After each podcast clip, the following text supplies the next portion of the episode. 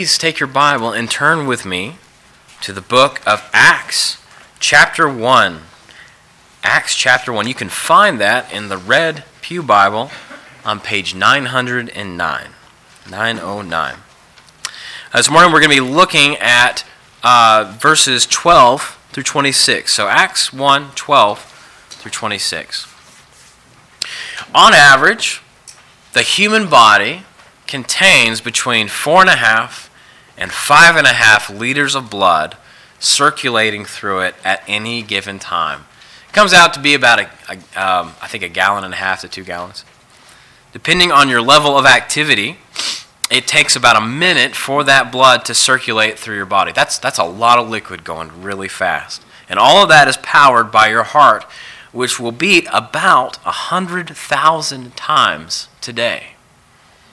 This circulatory system, as it's called, is absolutely vital to your life. Uh, you need this in order to live. So, as you take a breath in, your lungs fill with air, and the arteries and the capillaries that run throughout your body act like a superhighway, dispersing blood to the rest of you, uh, all with its payload of, of oxygen and nutrients that you need in order to live. Meanwhile, veins are working to return that depleted blood back to your heart and your lungs, carrying carbon dioxide and other waste gases out of your body, only to be replenished again so that the process can start over. It's an incredible, vital system, one of complexity and beauty, one more evidence of God's wisdom and power. You all know that breathing is necessary for life. It powers the systems that power you. And most of us can hold our breath for, for maybe a minute, maybe two, but we all know that we all need to breathe. If you hold your breath, you'll be fine for a few seconds, but eventually it will be the only thing you can think of. Your lungs will burn and throb, your, your heart rate will quicken. Thoughts for air begin to be the only thing that dominate your, your, your mind and your head will even begin to pound. Nothing else will seem so important to you as breathing. And in the same way that breathing is essential for your life here and now, so also prayer is essential for life in Christ. Uh, you can have sound doctrine. You can be an active attender, maybe even a member of a local church. You can perform all sorts of loving acts and good deeds to your neighbor. But a life without prayer is like a body that has all the parts and the pieces in place, but which has no life or breath in it. And that is because prayer is absolutely vital for a relationship with God. And it is no wonder that the times when we feel the furthest from God and the most starved in our faith oftentimes are the times when we are least vibrant in our prayer life. God calls his people to pray because he intends for us to have a vibrant relationship with him. Uh, he calls us as our king to come before his throne, to lay our souls bare to him, to make confession to him that we may be restored to him, to breathe in this heavenly air so that we may live and thrive as his people. He instructs us to pray without ceasing because prayer exercises our faith and builds up the assurance of our hope which we have in Christ. Prayer raises our eyes from the weakness and the need that we have to the glory of Christ and the power of God. Prayer fuels the praise of the church and it directs the work of the church and it exalts the name of Jesus because when we come before the throne of God in His name, as His people, as His beloved children, we come exalting Him as evidence of what He has done. Now, in spite of the vital role that prayer plays in our lives, I have never met a Christian who said that they were satisfied with their prayer life. In fact, I find that one of the easiest ways to make a Christian feel guilty is to ask them, How's your prayer life going? But God means for us to pray. And given the way that prayer is so essential for having a vibrant relationship with God, It should be the desire of every believer to grow in this vital spiritual discipline. And so that's what I hope to call and equip you to do this morning as we look at Acts chapter 1, verses 12 through 26. If you would, please stand with me out of respect for God's word as I read our passage. This is the word of the Lord. Then they, that, that's the disciples, returned to Jerusalem from the mount called Olivet, which is near Jerusalem, a Sabbath day journey away. And when they had entered, they went up to the upper room where they were staying Peter and John, and James and Andrew, Philip and Thomas, Bartholomew and Matthew, James the son of Alphaeus, and Simon the Zealot, and Judas the son of James. All these, with one accord, were devoting themselves to prayer, together with the women and Mary, the mother of Jesus, and his brothers. In those days, Peter stood up among the brothers. The company of person was in all about a 120, and said, Brothers, the scripture had to be fulfilled which the Holy Spirit spoke beforehand by the mouth of David concerning Judas, who became a guide to those who arrested Jesus. For he was numbered among us and was allotted his share in this ministry. Now, this man acquired a field with the reward of his wickedness, and falling headlong, he burst open in the middle, and all his bowels gushed out. And it became known to all the inhabitants of Jerusalem, so that the field was called in their own language Akeldama, that is, field of blood. For it is written in the book of Psalms, May his camp become desolate, and let there be no one to dwell in it and let another take his office. So, one of the men who have accompanied us during all the time that the Lord Jesus went in and out among us, beginning from the baptism of John until the day when he was taken up from us, one of these men must become with us a witness to his resurrection. And they put forward two Joseph, called Barsabbas, who was also called Justus, and Matthias. And they prayed and said, You, Lord, know the hearts of all.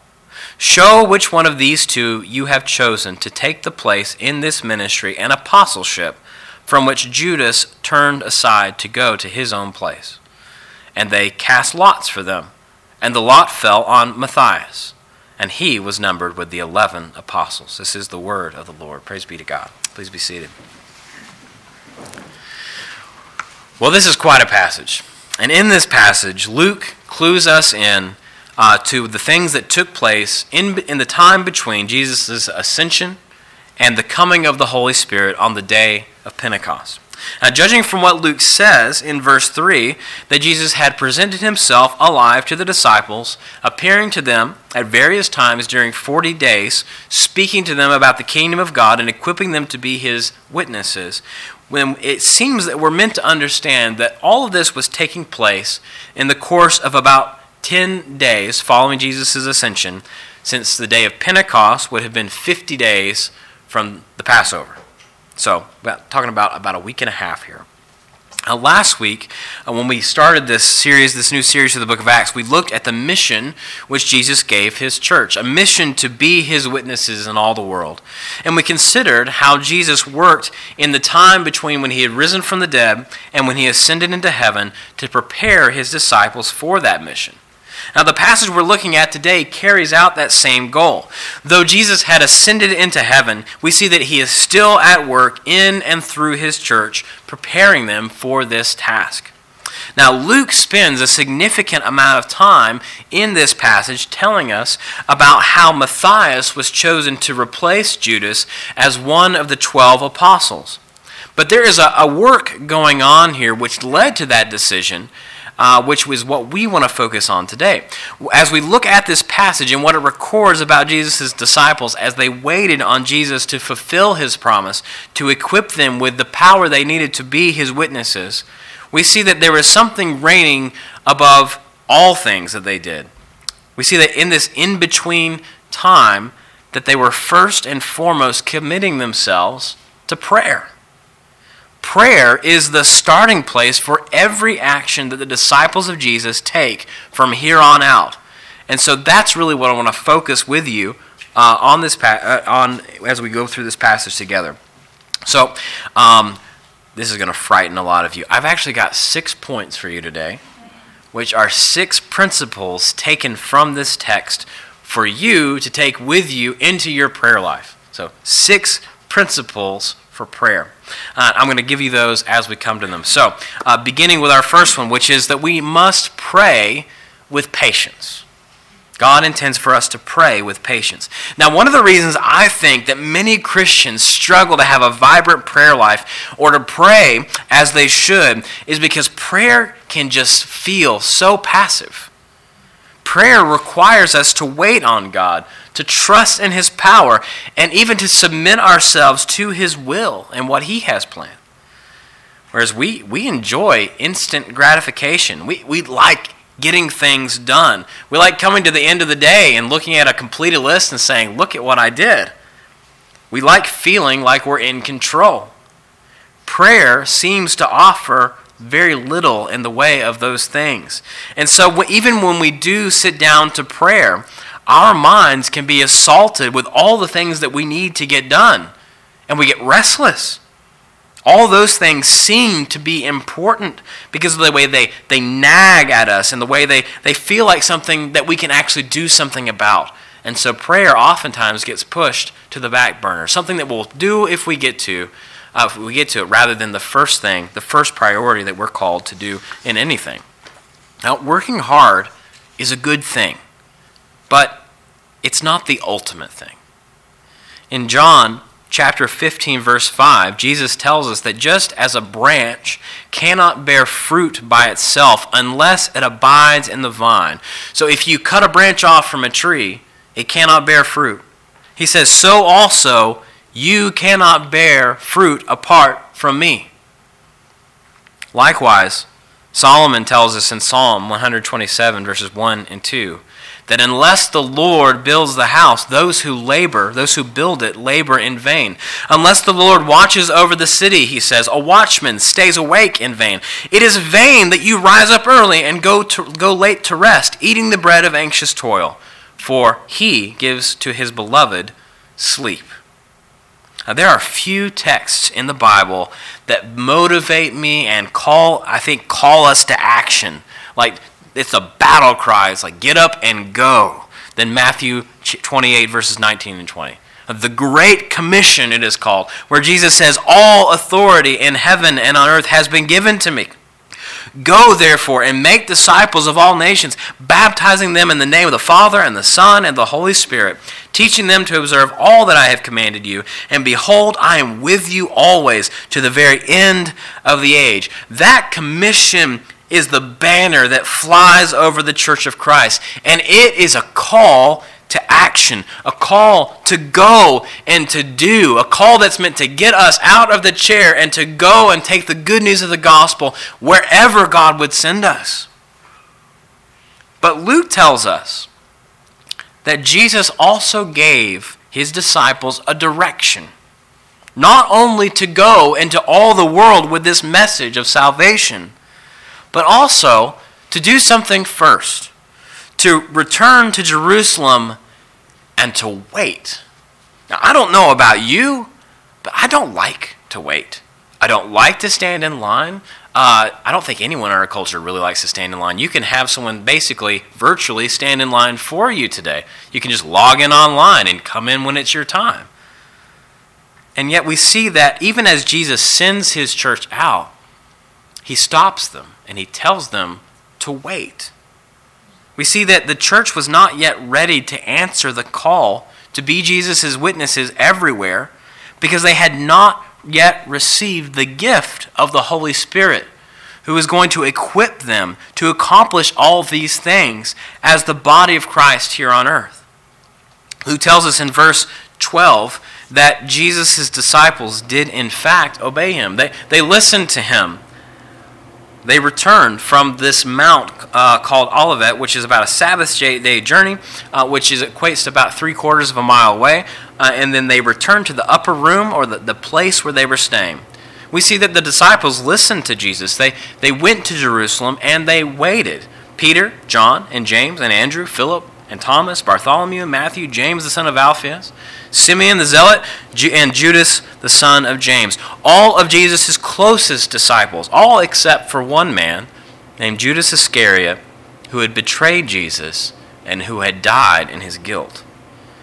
Now, there is a kind of waiting that is passive and inactive, like when you're when you're uh, calling customer service and you get put on hold and you listen to this elevator music forever. That's passive and inactive. No one likes that. But that's not the sort of waiting that we see Luke recording about how the disciples waited together to receive this gift in obedience to Jesus. In verse 14, Luke tells us that all of these, so all these disciples, were with one accord devoting themselves to prayer, together with the women and Mary, the mother of Jesus, and his brothers. So we see that the disciples weren't just holed up in a room waiting somewhere, just waiting for things to get interesting. No, they were waiting like Jesus had told them to do, but as they waited, they were doing something. They were devoting themselves together to prayer. Now, before the church spread its wings and launched into the world to herald the good news of the gospel in Jerusalem, Judea, Samaria, and to the ends of the earth, Luke wants us to know that uh, before it exercised the authority which Jesus was giving her, that the church needed to learn how to breathe. The church had to pray. It was praying when God laid on it the decision to call a replacement for Judas. And it was praying, we will see next week, when the gift of the Holy Spirit arrived on the day of Pentecost.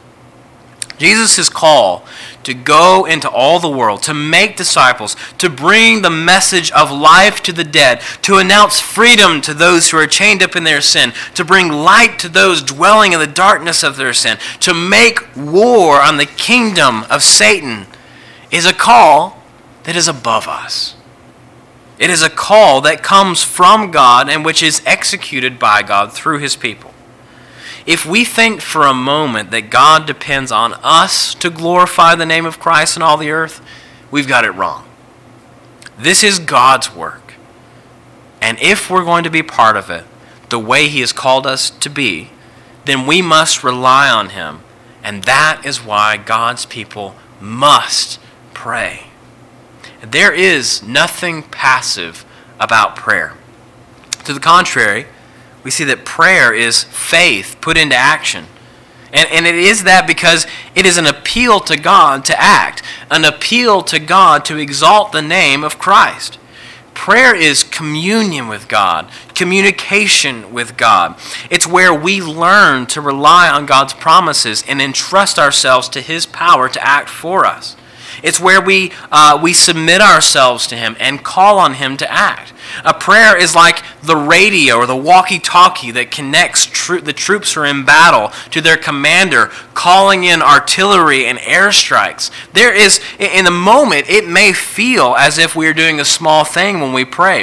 It, it may feel like we could be accomplishing more if we were spending our time and our energy elsewhere. But the mission that Christ has given his troops is one that requires divine firepower. And just as God was the one one who went before the armies of Israel, driving out the Canaanites, uh, as we saw in the book of Joshua, so also God is the one who goes before his church as we answer his call to take this message of good news into all the world. And so it is that the first principle we must learn for prayer from the disciples in this passage is, this, is that we must commit ourselves to praying with patience. Now, Luke tells us in verse 14 that, that the disciples had devoted themselves to praying together as they waited on Jesus to fulfill this promise. But he says something else about the way that they prayed. He says that they prayed with one accord, with one mind, one passion and longing. Likewise, Luke tells us that they were devoting themselves to prayer, praying with constancy and urgency. Now, the idea that Luke communicates to us about what was happening here in the upper room is that the disciples were waiting on Jesus' promise to come to pass. And as they did, they didn't just commit themselves to an outward show of prayer, but that they actually prayed with one mind and one heart, with a persistent passion for the outpouring of God's power. Uh, they prayed with hearts that were laid bare and with one passion for the glory of God. They prayed on the basis of everything they had seen and heard and been taught by Christ. So we see that there's a second principle of prayer for us that we ought to take from this passage into our own lives, and that is that we ought to pray with great longing for God and for His glory. Uh, to pray with a heart of integrity where holy passions produce words of worship and praise, uh, and thanks and confession and intercession and love and reverence. One of the barriers that we face in having the prayer life that we want is that the words we pray are not always matched with the passions for God that we have felt or know we ought to feel. Busy schedules keep us operating at the very edge of what we have time for. And so prayer feels sometimes like a burden. One more thing we've got to do. Perhaps there's maybe a, persistent sin in our life, something that's actually competing for the affection of our heart and either we are ashamed to pray because we, we do not feel that God will hear our prayers because of that sin, or worse, that sin has become something that so consumes our, our time and our energy that we lack the time and the desire to pray at all. If you ever felt that sort of drag on your prayer life, maybe you're feeling that even now, then I just want to encourage you from the disciples' example and from what we, from what we know about their lives. You see, the disciples prayed as they did in this passage, not because they had everything figured out, or because they were fully sanctified, or because they were holy, but because everything was not quite as it should have been. They were living in this time between Jesus' promise of the Spirit and the fulfillment of that promise. And that drove them to pray together because they were longing for the fullness of that promise to come. The disciples who are mentioned here were all sinners. They were far from sanctified. The passion and the unity that we see here wasn't something that was innate to them. It came because of what they had experienced in Christ, and it came because of their relationship with Him. Passion in prayer is not something that you just conjure up. It's something that is produced in us as God works to conform us into the image of Christ. So, if anything, the feeling of a lack of passion in our prayer life is what should drive us to pray in the first place. Don't wait until you feel like praying to pray. Pray until you do, because it's oftentimes uh, that in the, it's in the forge of prayer that the passion of faith is hammered out. Prayer is where we confess our shortcomings to God and ask Him to work in our sluggish hearts. Prayer is where we confess our hope and our faith in the sufficiency of Christ to do these things. Uh, prayer is where the truths of Scripture and the doctrines of God take on a, a practical form, a personal form, and they affect our hearts. Prayer cultivates faith because it brings us into contact and communion with the one who gives us this life. Jonathan Edwards notes that one of the distinguishing factors of a heart that has true and right affections for God is that it is, it is always longing to be further satisfied in God Himself. And I think that prayer is the place where that gets hammered out the most. So while the disciples model for us how we ought to pray with passion and for longing for God, I think that they also call us to pray that our passion and our longing would grow all the more. And that as it grows, it would chase other passions and other desires for lesser things which are still lurking around in our hearts. So pray with passion. Third, the third principle for prayer that we get from this passage is that we are called to pray together as one. Luke tells us that the disciples were with one accord devoting themselves to prayer together. As they waited, they prayed. And as they prayed, they prayed with one mind and one passion.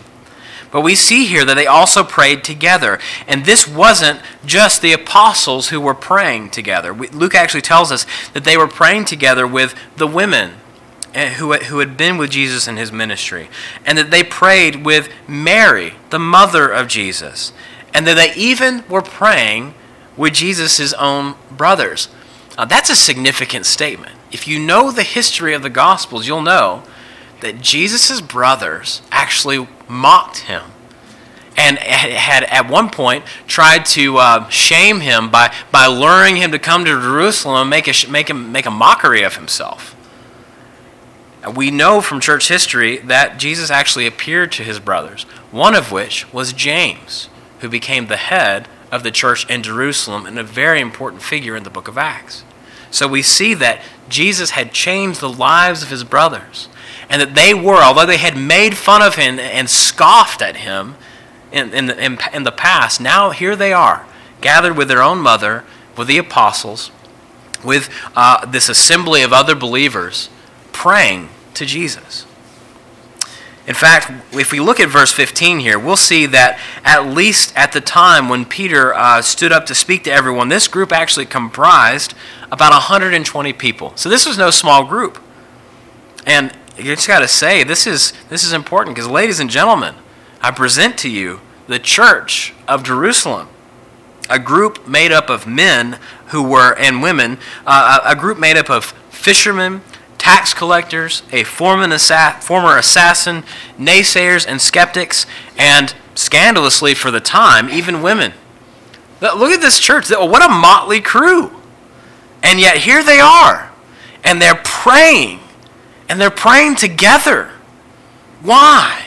Because they were witnesses of the risen Christ. Their eyes had been opened to the fact that Jesus was the Son of God. And so they believed on him. And they had received his promise. They were waiting for him to fulfill that promise. And that common faith brought them together in one community as one body. And as that one corporate body, we see that they were dedicating themselves to praying with one mind and one passion earnestly to God. Now, it's easy enough to see the principle that's being set down here for us. God calls his church to pray, not just individually as private Christians, though that is an important part of having a vibrant spiritual life in Christ, but also God calls us to pray corporately with God's people. To neglect corporate prayer as a church is to neglect one of the primary functions we have been given as Christ followers.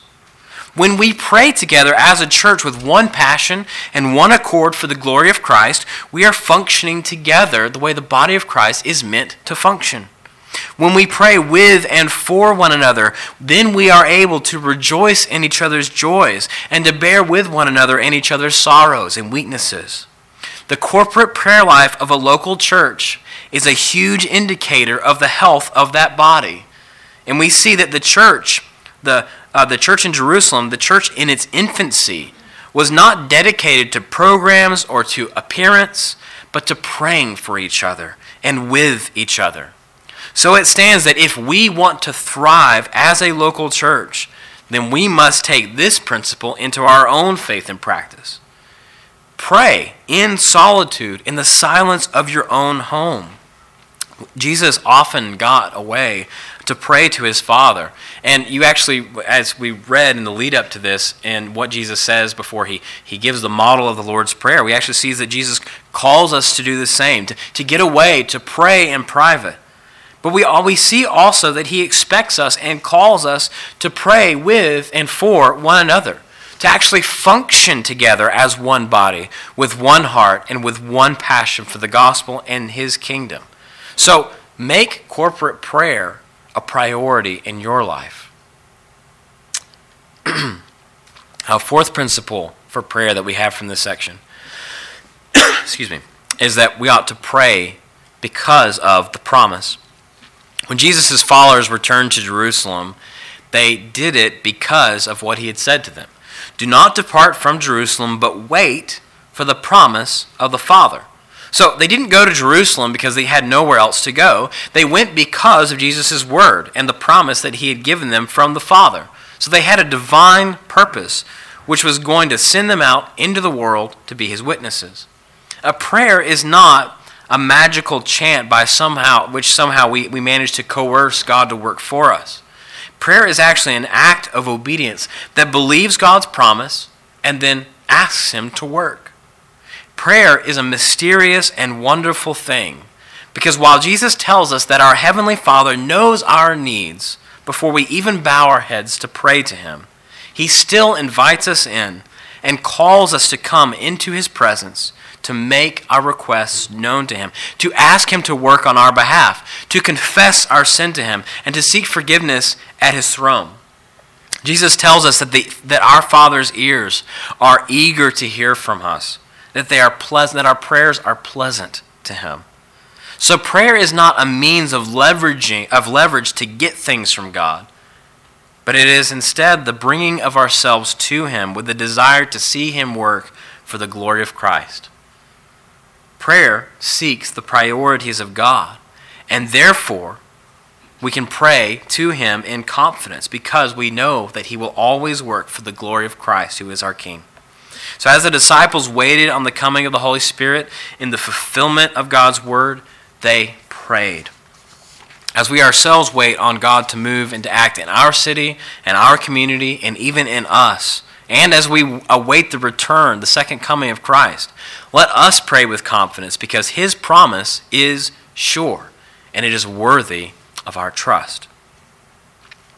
Now, a fifth principle for prayer that we're to take from this passage is that we ought to pray as a church to endure in the midst of scandal. Pray to endure in the midst of scandal.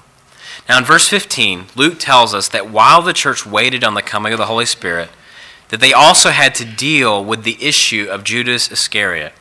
Now, Judas, as you well know, betrayed Jesus to the Jewish leaders for 30 pieces of silver. At the time, his actions had taken the rest of the disciples completely by surprise. He was a trusted member of their company. Uh, they actually trusted him to be in charge of the money bag. He had walked with them. He had participated in his share of the ministry as one of Jesus' closest friends. But Judas had traded all of that for money, money that he did not even get to enjoy. Matthew tells us that uh, in, in, in, tells us in his gospel how, Judas, how Judas's guilt consumed him he tried to give the money back and clear his conscience. But we're told that the Jewish leaders would not take it back because it was blood money. And so instead, he threw it into the temple, departed from them, and hanged himself. The scandal of Judas, both what he did to betray Jesus and what happened to him after he died, was something that was known to all of Jerusalem. Luke fills us in, agreeing with Matthew that the money Judas had gotten from the Jewish leaders was actually used, since they couldn't put it in the treasury, they actually just took it and they purchased a certain plot of land, a potter's field. Uh, and unlike Matthew, who tells us that Judas died by committing suicide, Luke actually focuses on what happened to Judas's body after, after the act. Uh, we see that no one came for Judas, no one came and buried him, no one treated him with respect or dignity. His body remained where it was until finally it fell and burst open. That was, that was Judas's reward for wickedness.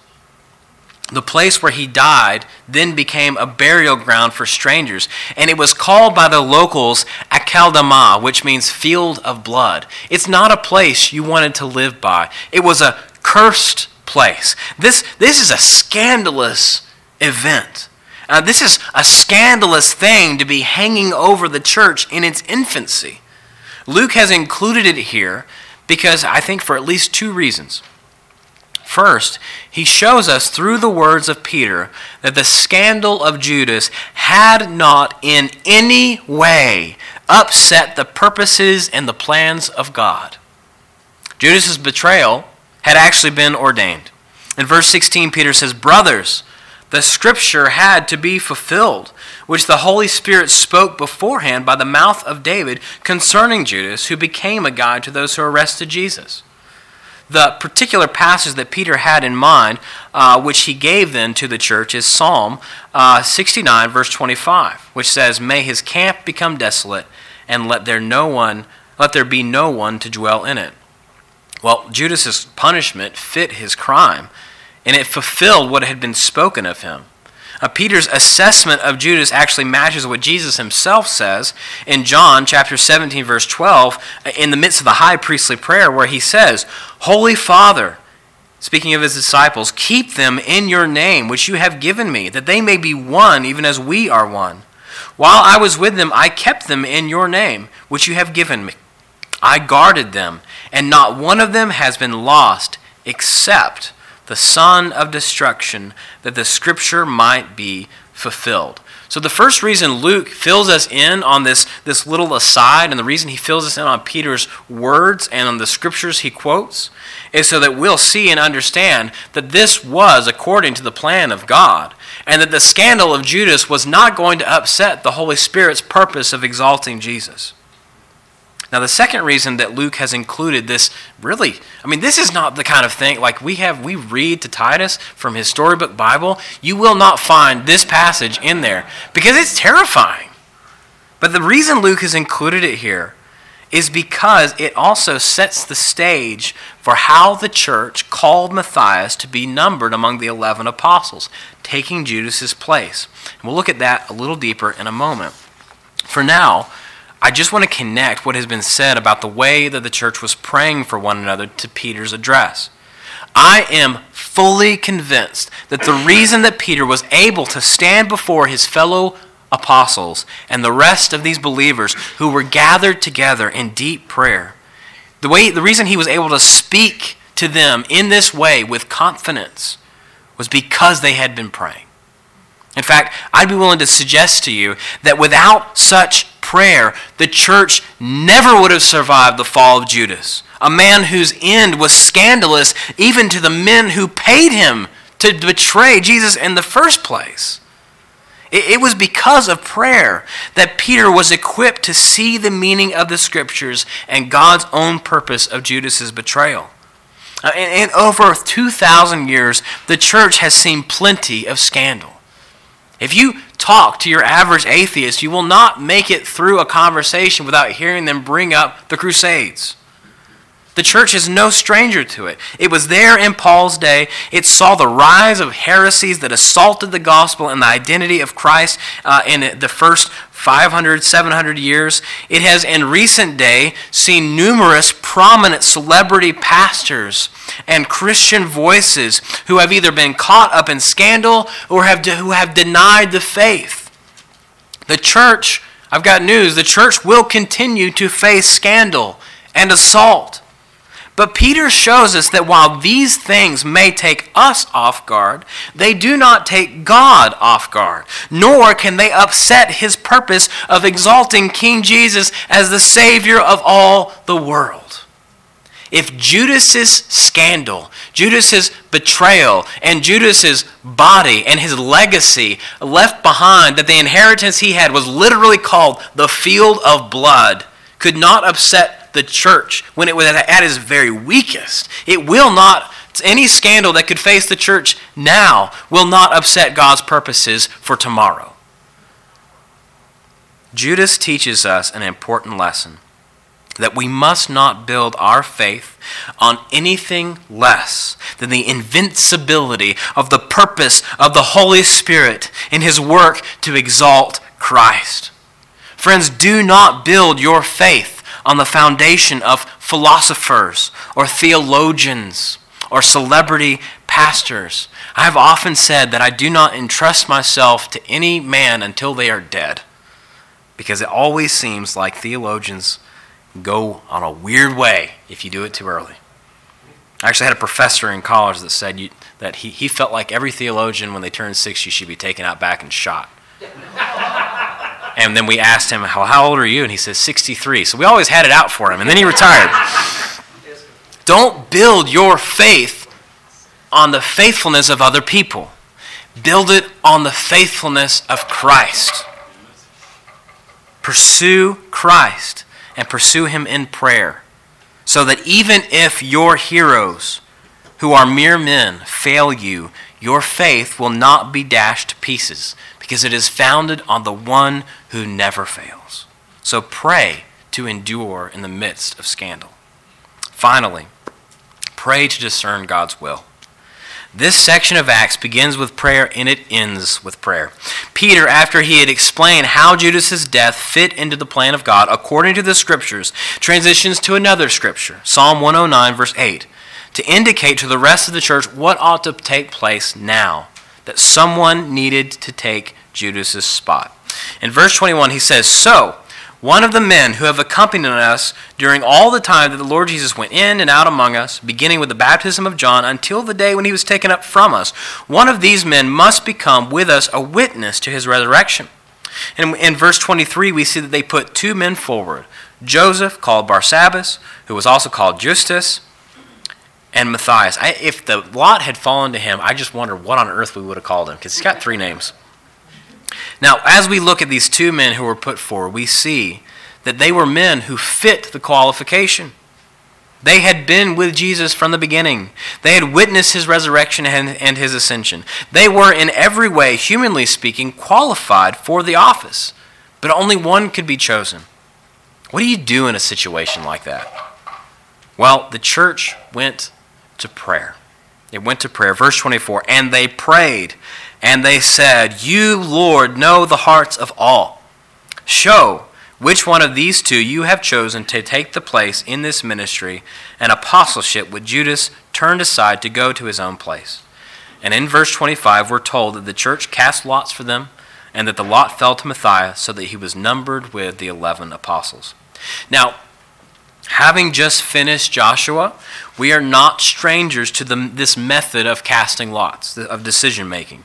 Remember, the land that was given by God to Israel was divided among them according to lot, as they fell each to each tribe. This is actually how the priest in the Old Testament would inquire for people. Um, uh, before the Lord. He would, he would cast the Urim and the Thummim, which were kept in the linen ephod that he wore, and as he ministered uh, before God on behalf of the people. So while I don't necessarily think that most of our decisions ought to be, this is the way that we're ought to carry out our decisions, we can see how this practice actually has a lot in common with an Old Testament precedence. And here again, it's being emphasized that this decision was the Lord's choice, not the decision of the apostles, and, and, and not the decision or a popularity contest with the rest of the church. This was God's decision. And the key thing to notice here is that prayer is, is the role that prayer played in the church as it charted a way forward. When we see these lots cast, we shouldn't think, oh, well, look at that. They're leaving the future of the church to chance. That's because they perceived through the guidance of the Holy Spirit that they were called to, uh, to call someone to take Judas's place. And so they, we see that they pursued that together in wisdom and in prayer, trusting in God to make his will known in a very Old Testament way. And we see that God just God did just that.